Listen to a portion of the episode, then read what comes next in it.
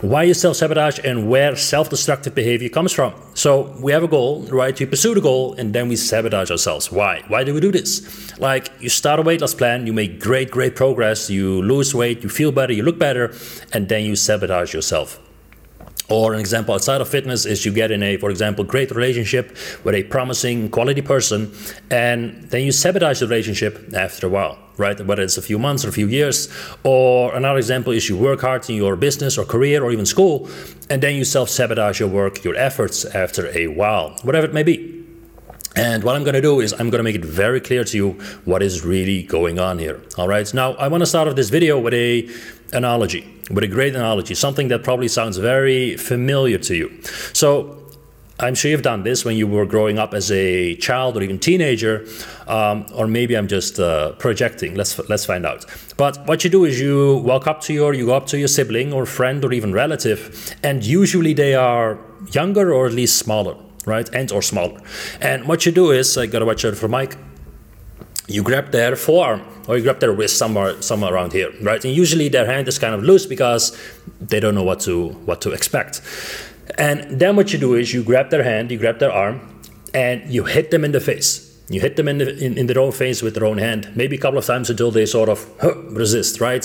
So you hit them in the face with their own hand, and then what you say is, Why are you hitting yourself? Why are you hitting yourself? Now, if they are really young, they will look at you weird and like, mm, I don't get it, you're, you're hitting me. But when they're getting older, they kind of understand and get the, get the joke. But that is what self sabotage is in a, in a nutshell. You do not self sabotage yourself. It is simply not true for reasons we will get into in a second. You sabotage on behalf of somebody else who wants you to sabotage yourself. Mm, interesting.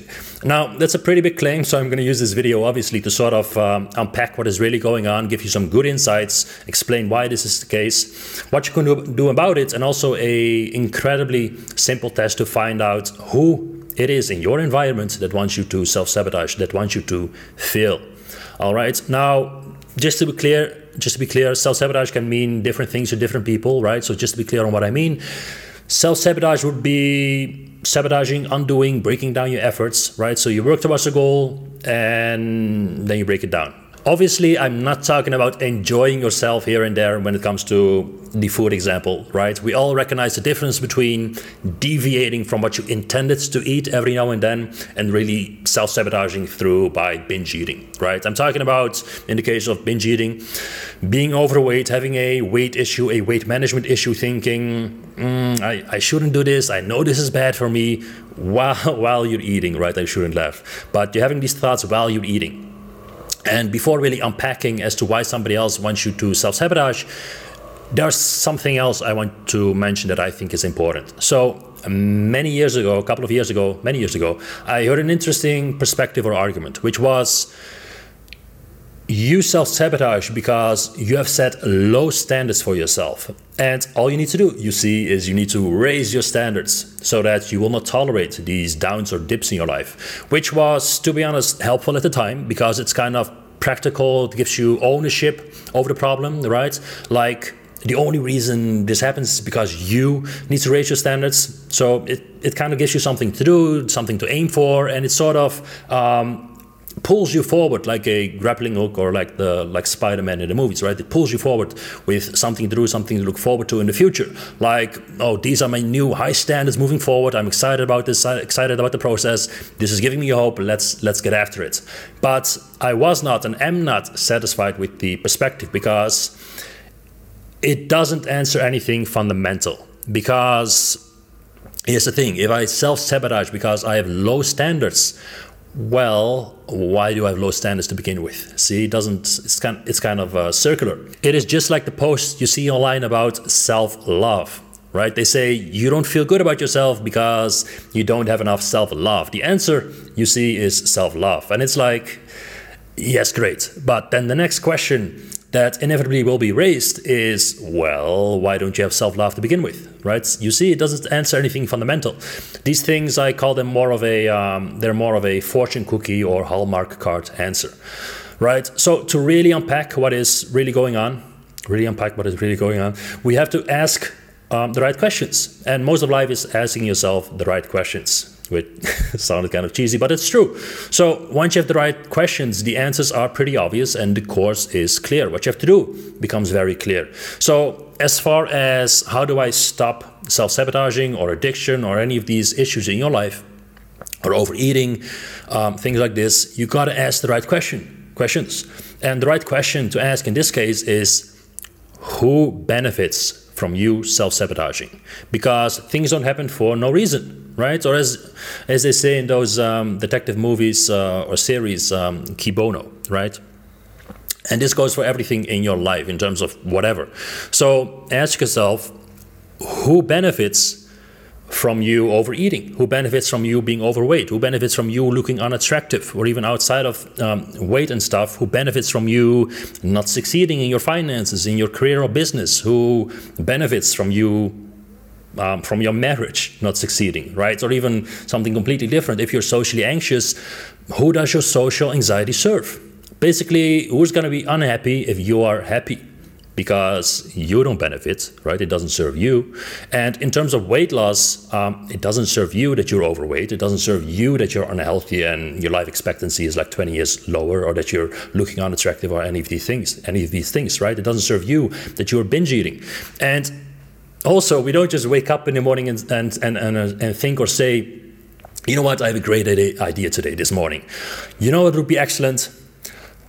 Today is a great day to binge eat and undo all of the hard work that I put in so far. Or what if I, you know, what if I developed a really bad, crippling social anxiety? That's going to be fantastic. Of all the options that I have in my life, of all the things that I can do with my life, I'm going to do that. Or if I fell in a really bad crowd and started using drugs, or what if I just hide in my room, you know, and do nothing with my life? Or if I got really addicted to video games, weed, drinking, or anything else, right? Wouldn't that be wonderful? Um, people don't wake up to do that, right? It is just not how we work from a basic evolutionary um, biological standpoint.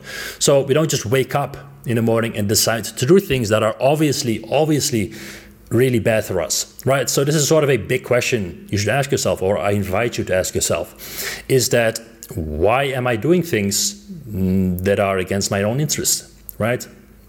And so when you have a bad habit that is negative towards, negative towards you, then the only reason and the only reason you have this habit is because it is positive to somebody else.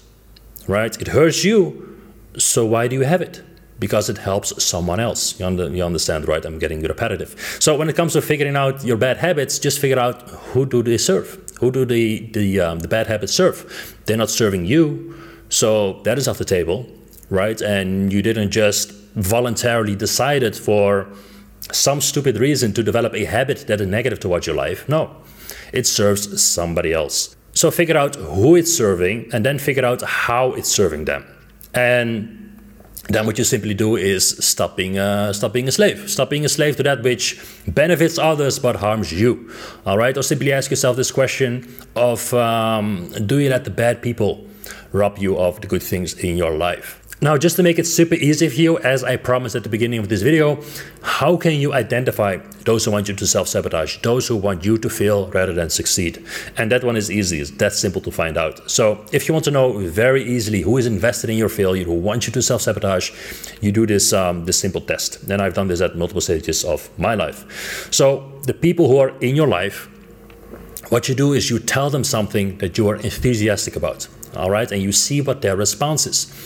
And then you see what your emotional response is. Your emotional response, very important. So, for example, if you tell someone something that you are enthusiastic about, right, that you're passionate about, motivated about, um, inspired about, energized about, and you end up feeling more enthusiastic after telling them, then they're invested in your success and they will help you succeed. All right. Now, if you end up feeling less enthusiastic after telling them, then they are invested in your failure and sooner or later get you to self sabotage. All right, that is the test. Nice and easy, easy, easy peasy, nice and easy. All right. And by the way, when I say um, failure or sabotage, it's not like the person or persons want you to want to destroy you directly themselves, right, or even consciously. You know, like some maniac that is um, slashing your your tires or something, right? Not nothing like this. There's many different ways that people can interfere with what it is that you want to do in your life. All right, whether it is conscious or unconscious, it doesn't doesn't matter. And the absolute worst form of sabotage, the absolute worst form of sabotage is um, done through indifference. All right, indifference. So what's going to happen is there's going to be this mute approach of simply not participating right? Like when you talk to them about your passions about your enthusiasms they'll be like oh yeah that's good good for you you know? But they're not participating they're not showing interest they're not getting involved not whatever. They can be silent they can be neutral and they can be um, disengaged whenever you talk about your passions your dreams your enthusiasms right? And the indifference that is the worst one to keep to keep an eye on because it is so subtle and often goes unnoticed so, what is next? What if you have found the people in your life who are invested in your failure, who want you to self sabotage, um, basically, that didn't pass this simple test? Well, the interesting thing is that when you gain this insight, then most of their power, it's a fascinating thing, most of their power is over you is already gone all right simply by um, it being acknowledged by you by getting to the getting to the truth now, it's not all obviously, it's not like you do this simple test and then all of a sudden your problems in your life diminish or are disappear, but getting to the emotional truth is most of the heavy lifting, all right? And there's no other practical steps for now in this video, which I did on purpose because what I found is everybody always wants to jump over the knowledge to the action, right? For example, like when, when you get an insight of, um, well, here's why you might have a problem in your life, and here's an insight that might clarify things, then a common response is, um, oh yeah, great, that totally makes sense, but what do I do about it now? Right? People want to people want to jump over the knowledge and the over the knowledge and the emotions to the action, but you got to really process the the feelings. So just sit on the knowledge for a while, let it um, what's it called, marinate or something, and ask yourself this question again Do you want to be a slave to something that benefits others but harms you? That's all I want to share. So, as always, shoot me a message. I'm really curious what your thoughts are after seeing this video. It's kind of a new topic. So, I would love to chat about this subject. Perhaps I have some additional insights that can be helpful to you and your specific situation. Or maybe you have some um, objections or concerns about this video. I welcome those as well. So, thank you for watching, and I will see you in the next video.